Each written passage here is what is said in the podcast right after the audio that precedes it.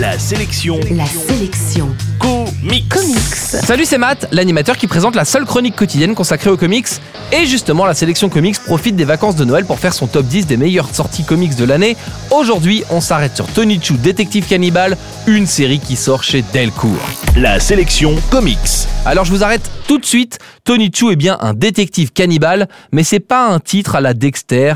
Enfin, c'est tout le contraire. Tony Chu évolue dans un monde de frappadingue où le poulet a été interdit depuis un énième scandale sanitaire genre grippe aviaire.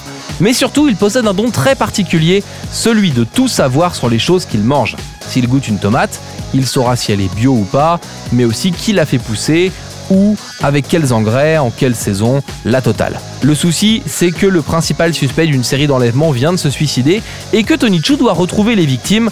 Il va donc devoir goûter le suspect et du coup se retrouve embrigadé dans une section spéciale de la police dans laquelle ce genre de talent va être très apprécié. Il va donc devoir goûter tout un tas de victimes et de trucs pas clairs. Et malgré ce postulat un peu foutraque, la série tient la route, grâce notamment à la récurrence de certaines mises en scène, les introductions de personnages et les scènes de sexe en particulier. Tony Chu est une série drôle, colorée, dans laquelle le foutraque côtoie le jubilatoire. Le héros se retrouve dans des situations de plus en plus improbables jusqu'au sixième tome de la série, un volume dans lequel les auteurs vont révéler que le titre est un peu plus sombre et profond que ce simple joyeux bordel ambiant.